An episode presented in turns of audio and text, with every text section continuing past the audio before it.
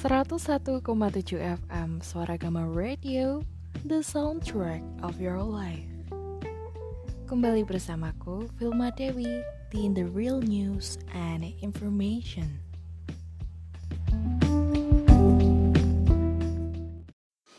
Akademia Jogja, Polda Metro Jaya menetapkan 43 orang sebagai tersangka rusuh demo menolak Undang-Undang Cipta Kerja di Jakarta dan 14 di antaranya masuk rutan.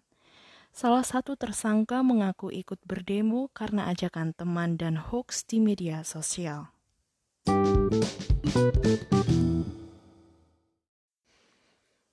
Menyusul maraknya aksi demonstrasi dan beberapa kerugian yang terjadi setelah diputuskannya Undang-Undang Cipta Kerja, Polda Metro Jaya terus mengusut tersangka rusuh demo di Jakarta. Menurut keterangan Kombes Yusri Yunus, selaku Kepala Bidang Humas Polda Metro Jaya, terdapat 43 orang ditetapkan sebagai tersangka dan dikenakan pasal tindak pidana. Sebelumnya, Yusri menyebut pihak kepolisian masih memproses dan menyidik tersangka demo anarkis berjumlah 87 orang.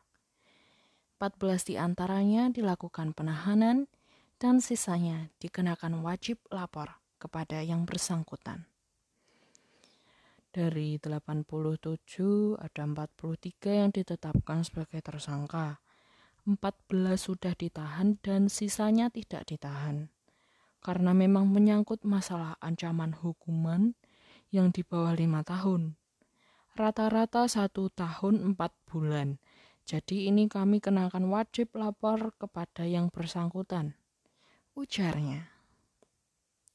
Sementara itu, terdapat salah satu tersangka yang mengaku turut berdemo menolak Undang-Undang Cipta Kerja karena tergoda dengan ajakan teman sendiri dan hasutan yang beredar di media sosial bukan hanya tak paham yang jadi tuntutan. Tersangka minta maaf akibat tindakan perusakan fasilitas publik.